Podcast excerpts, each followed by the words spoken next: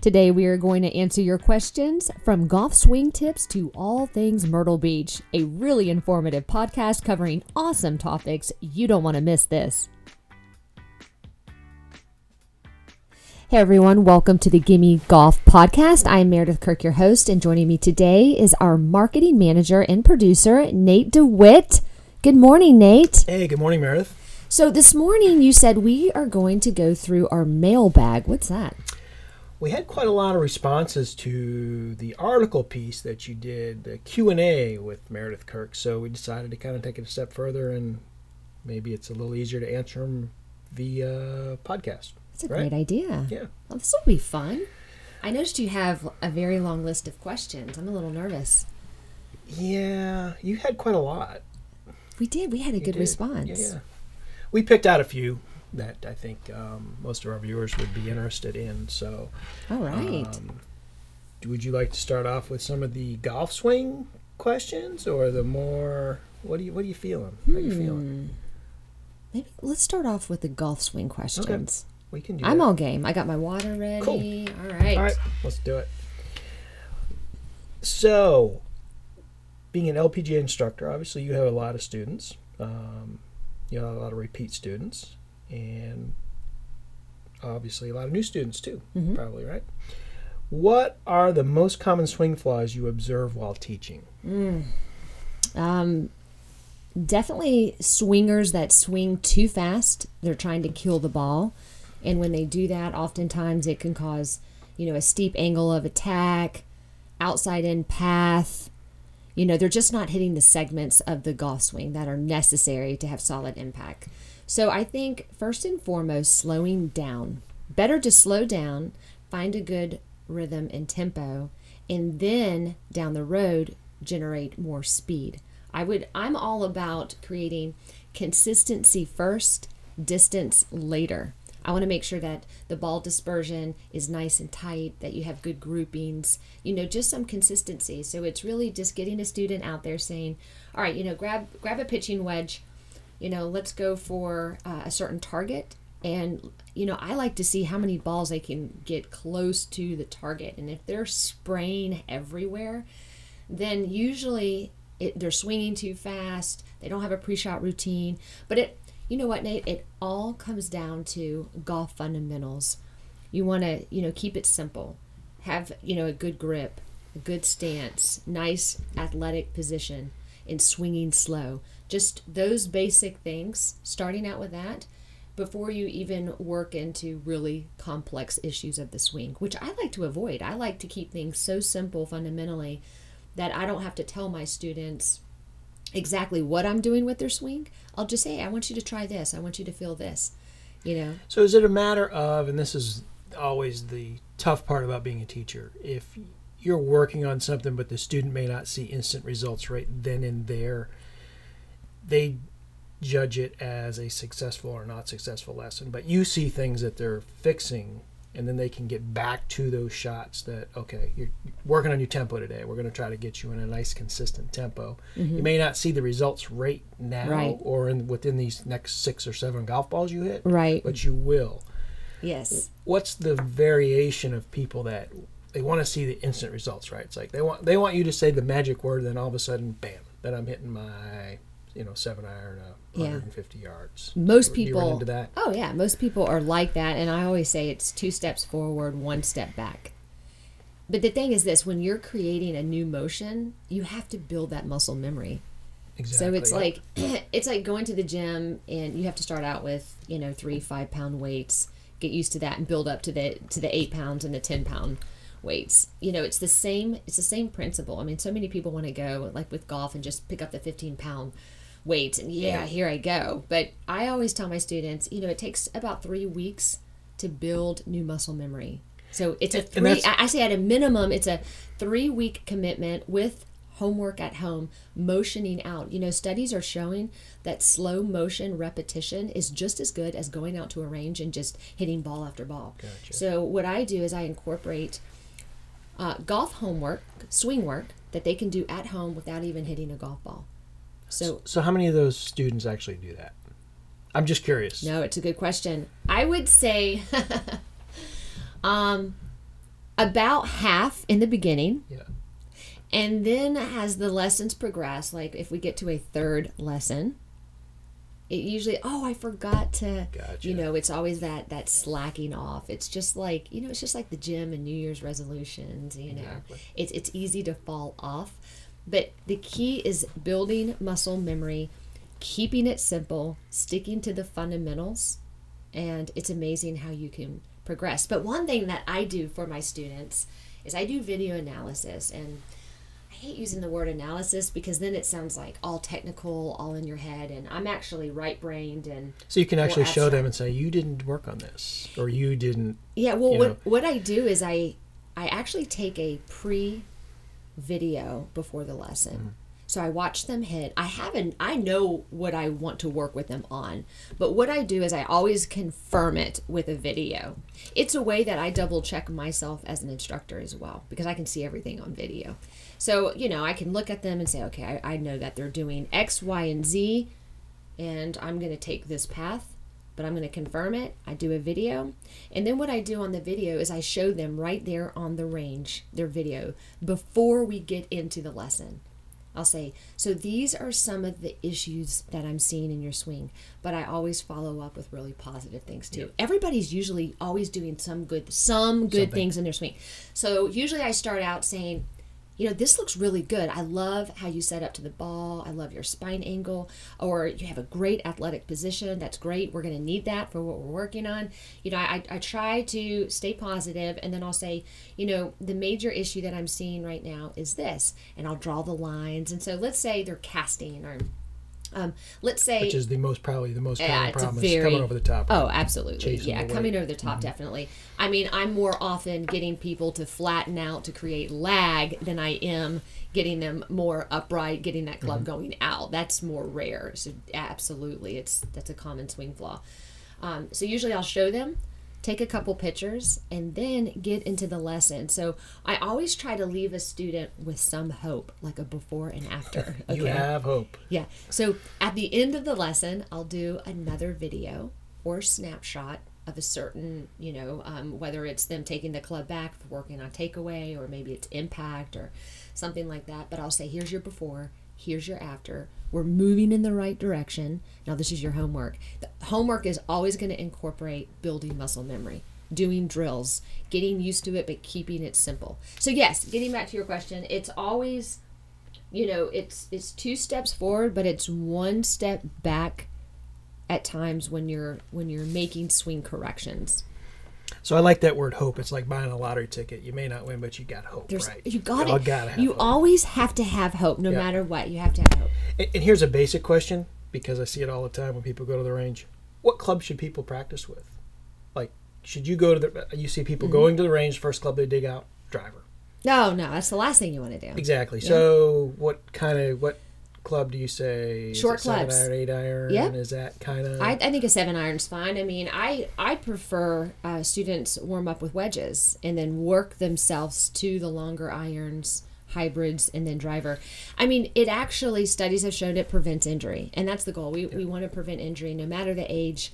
You know, your body swinging with a shorter club, it's going to be a little bit easier and work yourself out. So ideally, after that first lesson, it would probably be beneficial for the golfer just to take a 7-iron and go to the range. Don't even take the bag, right? Just say, okay, I am just going to work on this and this, and mm-hmm. I'm going to work it on with this club. I'm not worrying about ball position. Mm-hmm. I'm just worried about what Meredith told me in the last lesson as far as establishing a tempo and that kind of thing. Right, and I kind of came up with a method of instruction, and I actually just made this up many years ago. I call it elimination golf. So we want to eliminate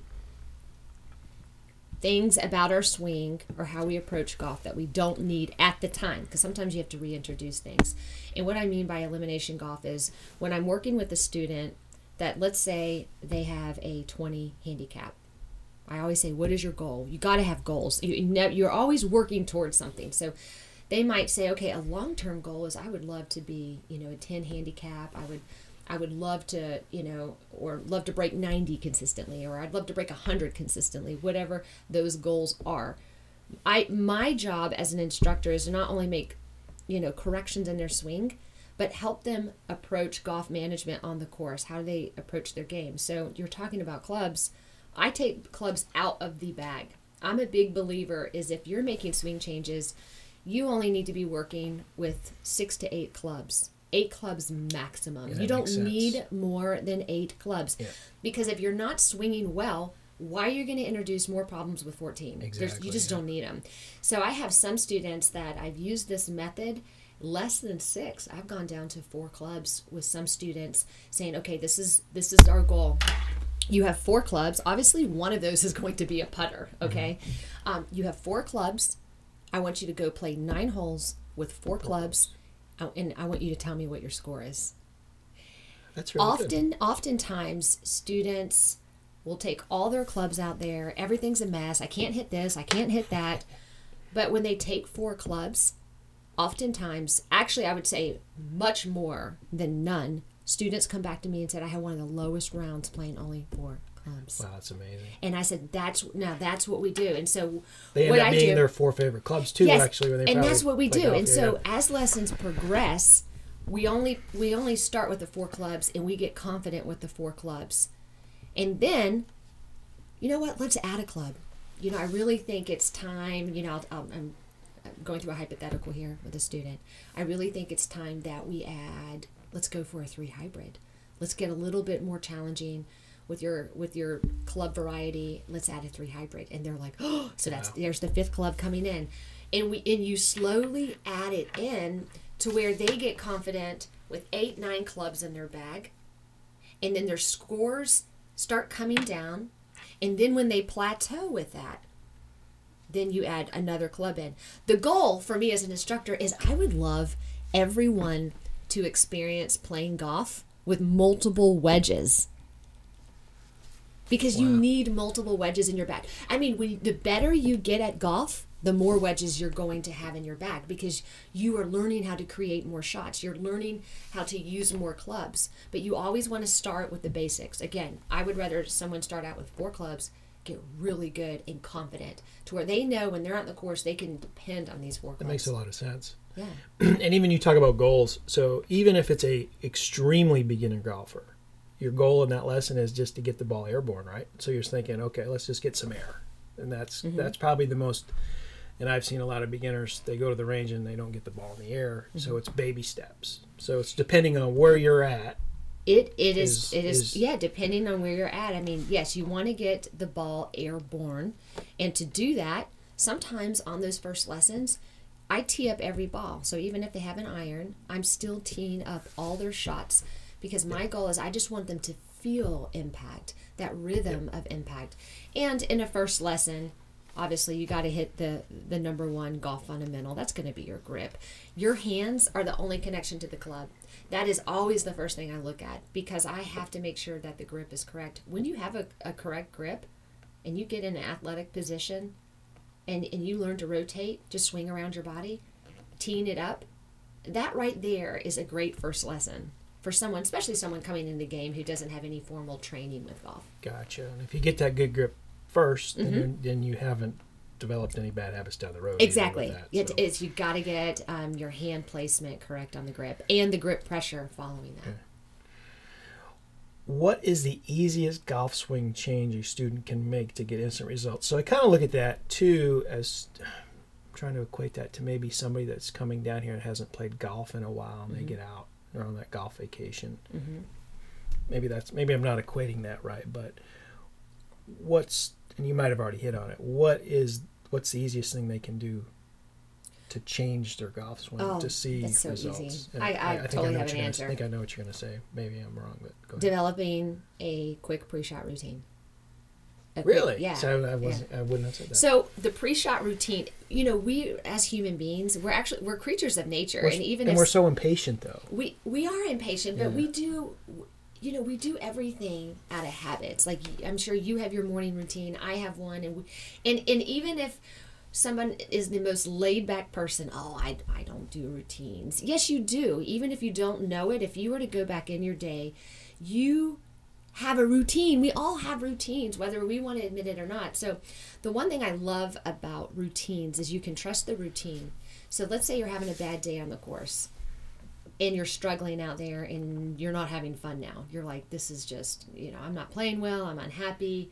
you get irritable and grumpy and you're like, I just need to go practice. I need a golf lesson. You know, when you have all these negative thoughts flooding you, that's when the pre-shot routine becomes somewhat of a safety net. So in the pre-shot routine, I teach a really easy one, and I'm not going to get, you know, too technical with this on a podcast, but basically, number one, you know, you pick out a target, you step away, you step behind the ball.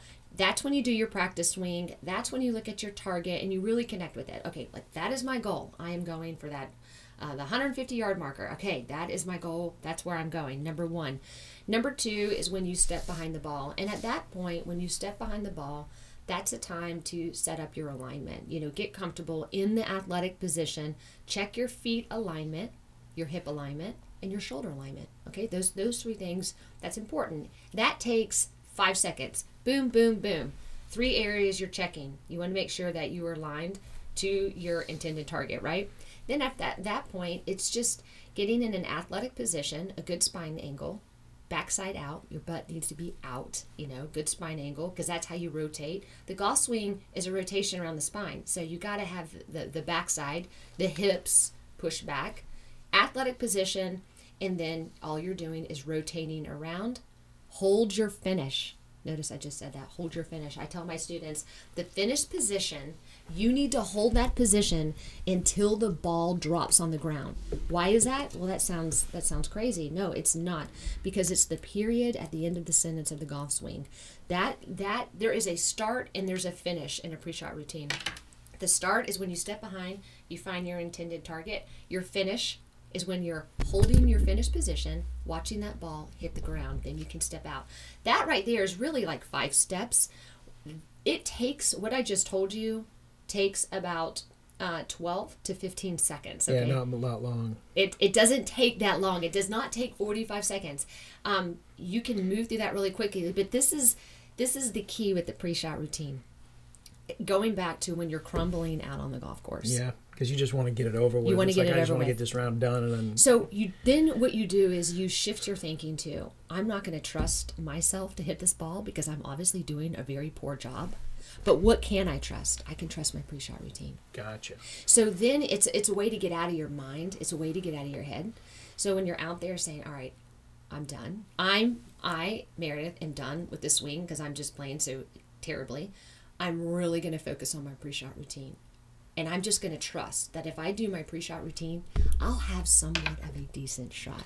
So initially, if you're a beginning golfer for a pre-shot routine, you kind of want to visualize the end result, right? Versus where if you're more of an advanced golfer, maybe your pre-shot routine revolves around a swing flaw that you have. Absolutely. That you're trying to trying to take the club more on the inside. Absolutely. I think of, you know, I don't know why I think about this, but I think of Corey Pavin, who always would put his left hand in his club, club he's going to hit out, and then he would rotate around on the inside. He swung very flat. I remember that, yeah. I guess it just depends on where you're at, but to visualize the end result probably is the best thing for the beginner golfer. Say, I'm going to hit it.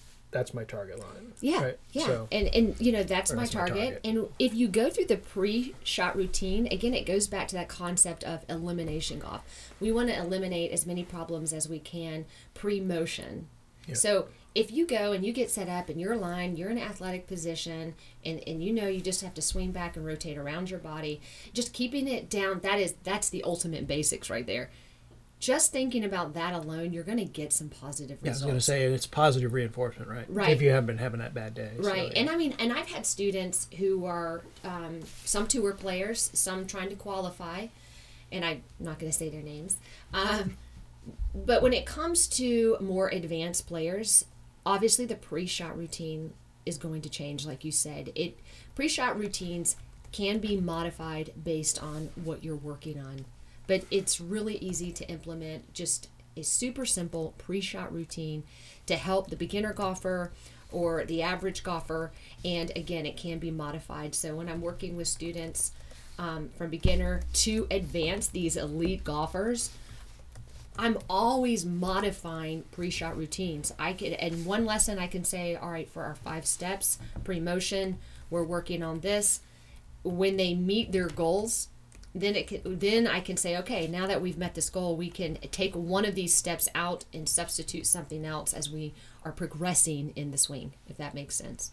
Actually, it does. And I was not going to say easiest golf swing change would be pre-shot routine. I learned something that's pretty cool. So that's it's a safety net. Yeah. And the thing about it is too, the pre-shot routine, you say target. You need to do that on the range too, because it's so easy to go to the range and just hit out into the field and not call it a field, but it's like that's basically what the range is. You're looking at it as just one gigantic field, and I'm just hitting balls. Right. Getting it airborne, want solid contact, but to have that target on the range too, and take that to the golf course. Absolutely. Yeah. And have you ever been to the range and you've seen golfers using the alignment sticks? Yes. Okay, so that's actually a great tool to use when you're practicing on the range while you're trying to implement a pre-shot routine, because what you can do is go ahead and set your alignment sticks up to your intended target. So let's say you're working on pitching wedge and you're going to hit about 10 or 15 balls with your wedge before you progress to another club. When you set those alignment sticks up, that actually eliminates a couple of the steps of the pre-shot routine, so it doesn't take as long. Okay. If that makes sense. Yeah, it does. So when you're practicing on the range, you don't necessarily each time have to stand back, look at your target. No, you set up those alignment sticks, you know your intended target, and then you just go and try to repeat that shot and keep that ball dispersion on that target or close to it as possible. Yeah. That's the goal. Good information on the golf swing there. So thanks. And obviously if you're out there and if you're in Myrtle Beach or on vacation, you can reach out to Meredith as well for a golf lesson. Yeah. So I'm at Myrtlewood Golf Club now. Cool. Right in the center of Myrtle Beach, so good opportunity if you've got time. So we'll get away from maybe a little bit of the teaching. We did get some questions on some area things to do, and I know the answers to some of these things you're going to say. This one's easy. What are your favorite golf courses to play and why? Oh, I know which one's going to be at the top, I know that's a tough question, though, because, we're so fortunate to have so many good golf courses here. We're spoiled, Nate. Yeah. We are so spoiled here in Myrtle Beach. Yeah. Of course you know it's going to be Pawleys Plantation Golf and Country Club.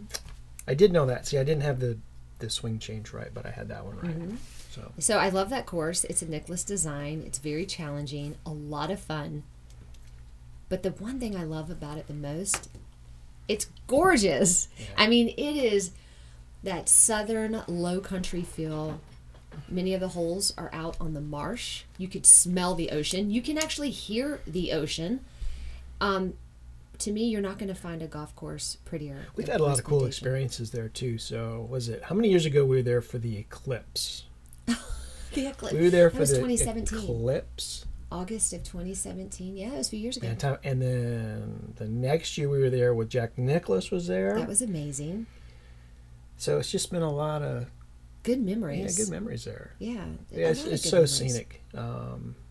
We had Hank Haney was there, filmed the first episode of Riding with Reimer. So, and it's just like you say. And it seems like it's, and this may sound strange, but it's different every time you play it too, right? Oh yeah, definitely. And it depends on the conditions. You're so close to the ocean, you get a lot of wind at times, and then sometimes you don't. Last time we were out there, remember there was no wind, and I was like, this is strange. We were there one time for Facebook Live with Brian Lewis, a golf professional, and remember we played 17. The wind, yes. And that was in the morning. It's like, oh, I don't know if we should do this or not. This is really it was someone you couldn't hear you talking. Yeah, that's right. I remember microphone, that. So it's such a great course, and it's always in great shape. The greens are pretty fast there. I love that. So it's really consistent. Greens, they do a great job. The staff is great. It's just, it's the overall, like when you're driving there into the club, I always just feel peaceful. I just love that low country feel. There's a connection to that. The wildlife, the alligators, and all of that. So there's some big alligators out there. There's an alligator out on the front. Yeah. The front nine. I mean, it's a mama alligator. I think they travel everywhere out there, though. Yeah, I think she had babies like 2 years ago. Yeah, just be careful on one of the holes. But do not feed the alligators. No Snicker bars to the alligators. Those are big enough out there. Yeah, so it's and I would and I know you think we kind of think alike on some things, but I mean Wilbrook's the same way. Mm-hmm. But yeah. And were you the head golf professional at Wilbrook? Yeah, I was. I was at the head golf professional at Wilbrook and River Club, and when I was done with work, that's where I gravitated to play because I'd want to go out and play nine holes. I'd go to Wilbrook. Right. That's right. That's a beautiful course. Yeah. Again, you have those live oaks and the moss and the wildlife, and there's just a peacefulness about it you can't really describe until you actually go out and play. Yeah. And so what I found too, though, is when you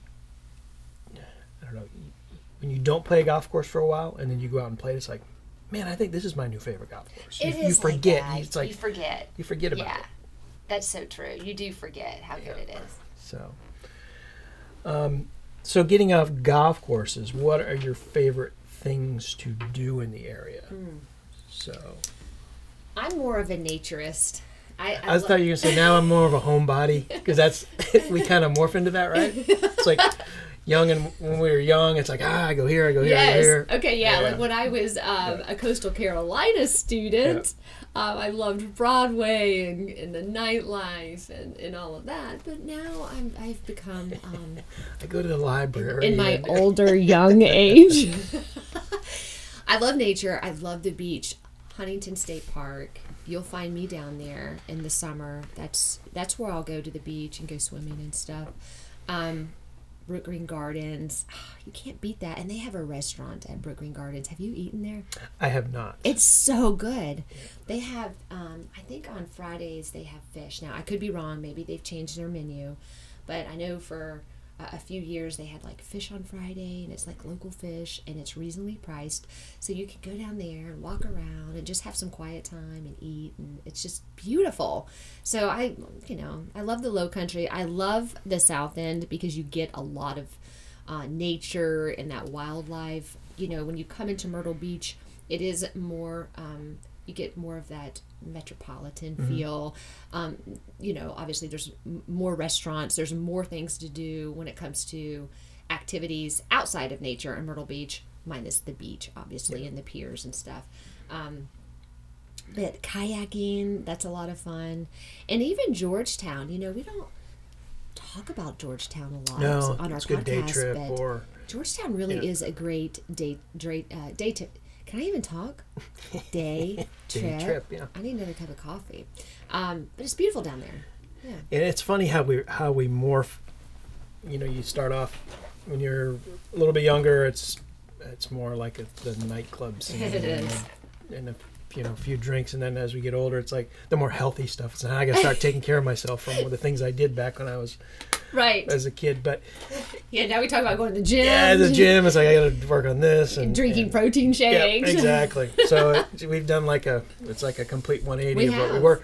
But what I've noticed about Myrtle Beach is that they have done a very nice job of, and I hate to say cleaning it up, but it's new. It seems it's got that new feeling to it. When you go down now to Ocean Boulevard, you've got the boardwalk, you've got nice attractions, you got the Skywheel, you've got all those restaurants have been remodeled. You go to Broadway at the Beach, it's all brand new for the most part. Right. You go out there, it's like, and they're doing huge renovations out there. Like just yesterday, I was at Broadway at the Beach. This week, Liberty is closing down. Yeah, and I was amazed to see that. Yeah. Now, they still have the tap room that's up on, but that's been open for 25 years. Yeah, Liberty and then Key West Grill. They're putting more restaurants out there, so they're making upgrades. Yeah, and it's growing. And then you got, which we don't get up too much, but then you've got Barefoot Landing. Mm-hmm. That's really nice. My family's in town will go up, but it's Lulu's. Yep. We were up there. We were up there a couple years ago when it opened, right? Time flies by. Okay, don't even tell me that because it feels like yesterday.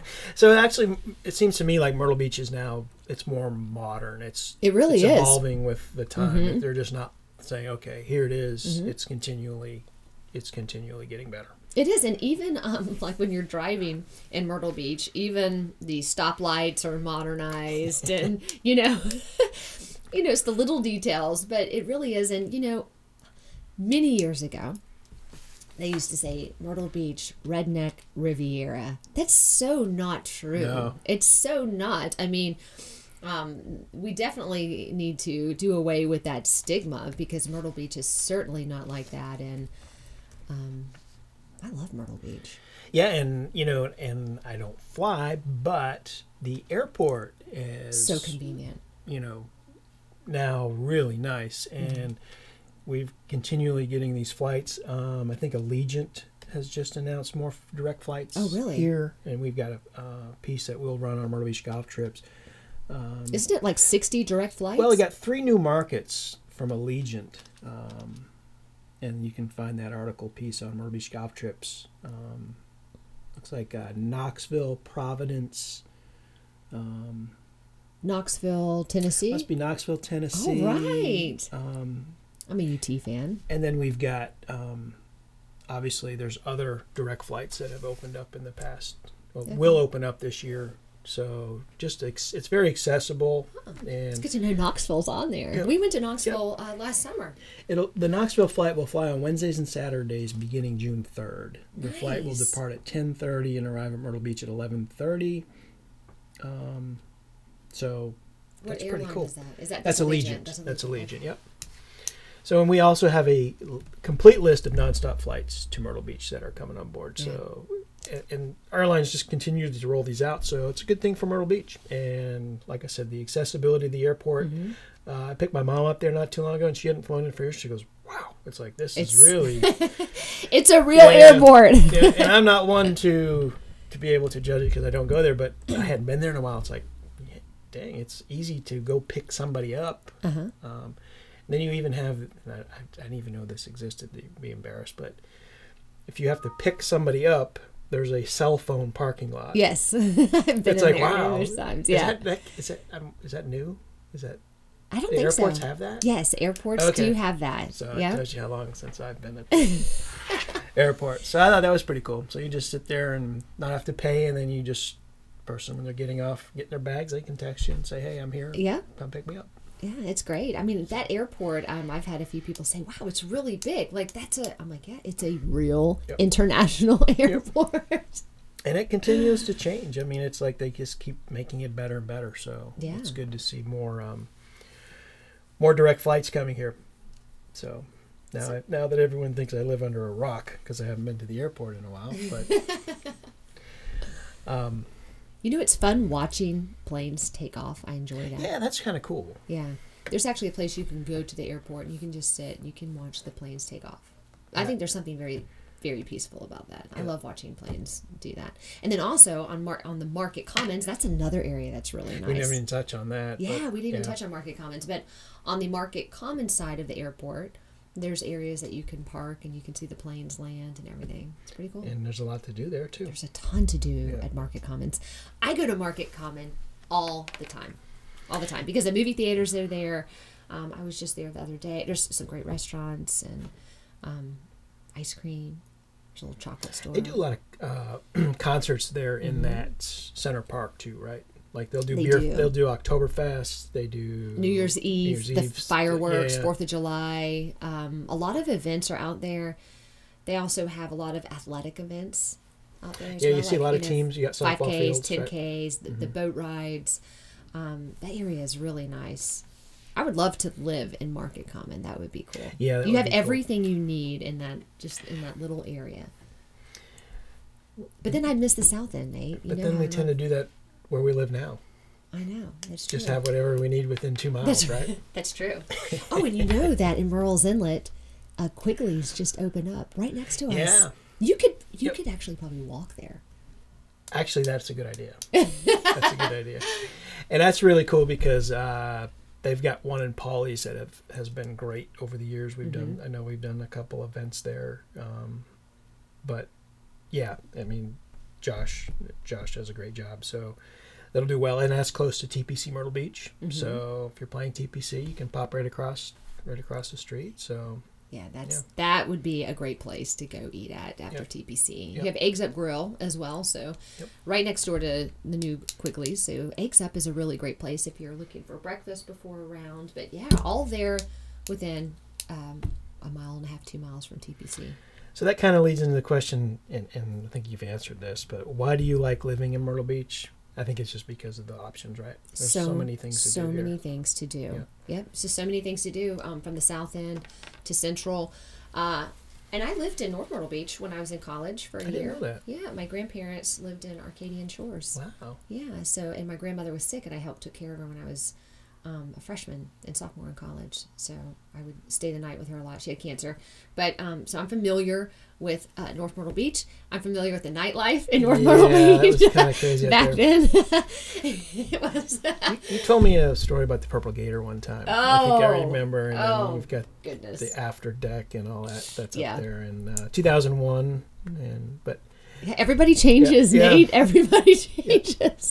Yeah, getting back to golf, Arcadian's a really nice golf course, too. Yeah, yeah. Arcadian's one of my favorites. Yeah, Arcadian's great. It was one of the first courses I played in Myrtle Beach because my grandfather was a doctor and from Charlotte, and he retired here in Arcadian Shores. And so when I would come visit my grandparents, 5, 6, 7 years old, that's the course that I would go to. And they renovated it, did a lot of improvements, new clubhouse, but... that's a classic. Spent a lot of time playing Arcadian Shores. And that range is always busy because you've got Kingston Plantation across the street. So a lot of people use that range. Mm-hmm. And then you got the shopping up there. You got the Tanger Outlet malls that are up there. So that's a really cool area, that Lake Arrowhead Road. Yeah, it's kind of like the area on the south end that we're at. You have everything you need within a couple miles. Yep. In a couple mile radius. So that's a nice area up there.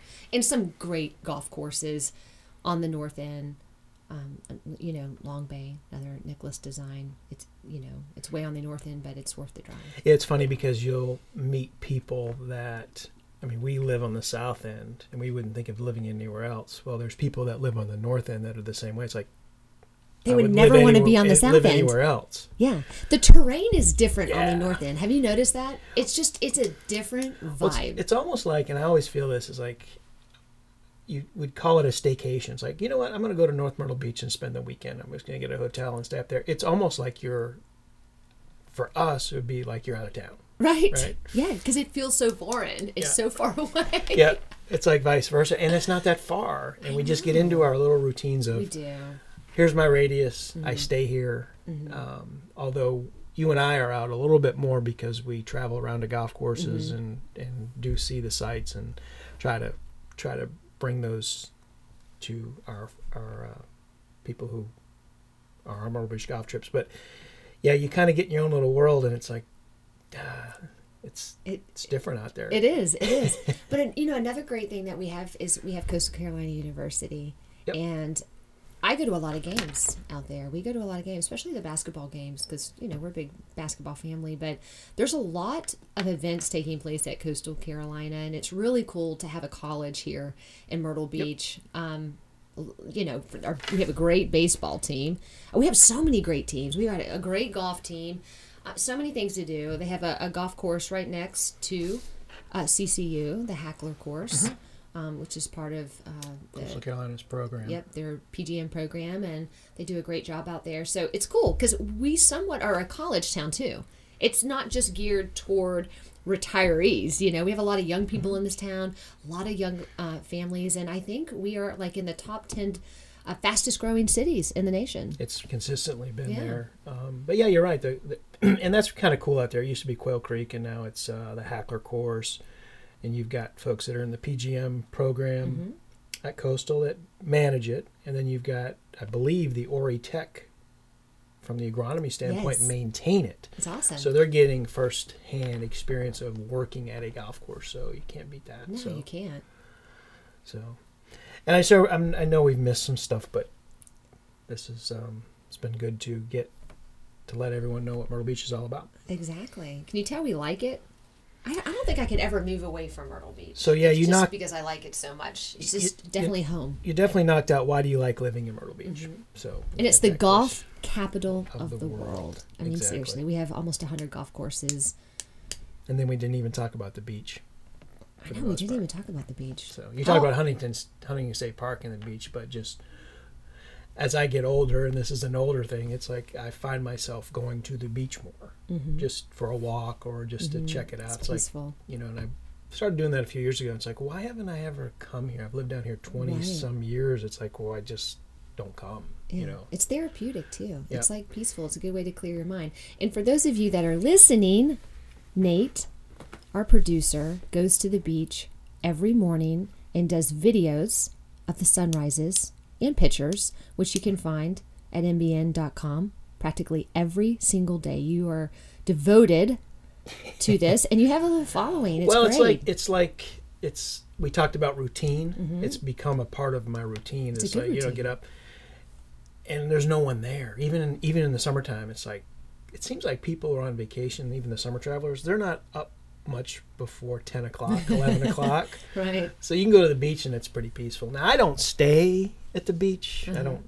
I'm not one to just vegetate on the beach on a towel. I get kind of bored. Right. So it's that morning part of my morning routine to go out there and do it. Oh, it's so beautiful, though. You had a picture on Instagram the other day. And by the way, you can go follow him, Nate DeWitt. Sorry. You're gonna get all these leads like, Meredith, why did you tell them? But you had one that was like purple.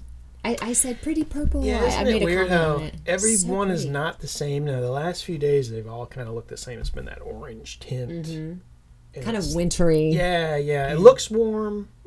We've had a couple of days recently. It hasn't been very warm, although we've had a really nice winter so far here. It's been very mild and good for golf. But yeah, there's never one that's quite the same, but and there's sometimes you get ones with different colors, and it's cool. So it's so beautiful. Every day is like a new canvas, isn't it? That's right. Start again. Yeah. So cool. This has been fun. Yeah, this has been fun. I like these questions, and for those of you listening, keep sending us questions. We'll do this again and answer your questions. And also on MyrtleBeachGolfTrips.com, I'm doing a Q&A twice a month, so I do take the time to answer your questions. Anything golf related or Myrtle Beach related, just send us a question. You can comment at myrtlebeachgolftrips.com, mbn.com. Send us an email. Go on our socials.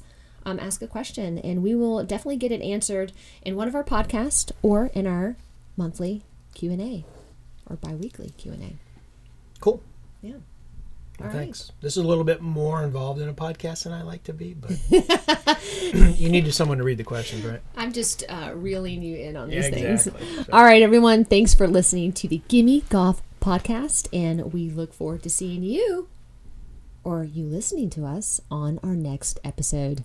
Thanks, guys.